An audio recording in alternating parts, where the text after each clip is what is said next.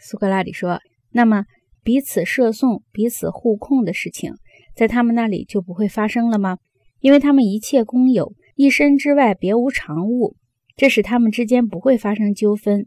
因为人们之间的纠纷都是由于财产、儿女与亲属的私有造成的。”格劳孔说：“他们之间将不会发生诉讼。”苏格拉底说：“再说，他们之间也不大可能发生行凶殴打的诉讼事件了，因为我们将要布告大众，年龄相当的人之间自卫是善的和正义的，这样可以强迫他们注意锻炼，增进体质。”格劳孔说：“很对。”苏格拉底说：“这样一项法令还有一个好处，一个勃然发怒的人经过自卫，怒气发泄，争吵也就不至于走到极端了。”格劳孔说：“诚然。”苏格拉底说：“权力应该赋予年长者，让他们去管理和督教所有比较年轻的人。”格拉孔说：“道理很明白。”苏格拉底说：“再说，理所当然，年轻人是不大会对老年人动武或者殴打的，除非治理者命令他们这样做。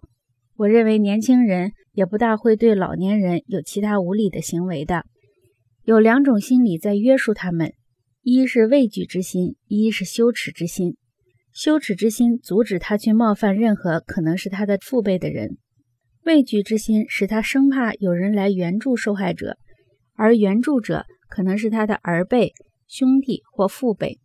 格劳孔说：“结果当然是这样。”苏格拉底说：“因此，我们的法律将从一切方面促使护卫者们彼此和平相处，是吧？”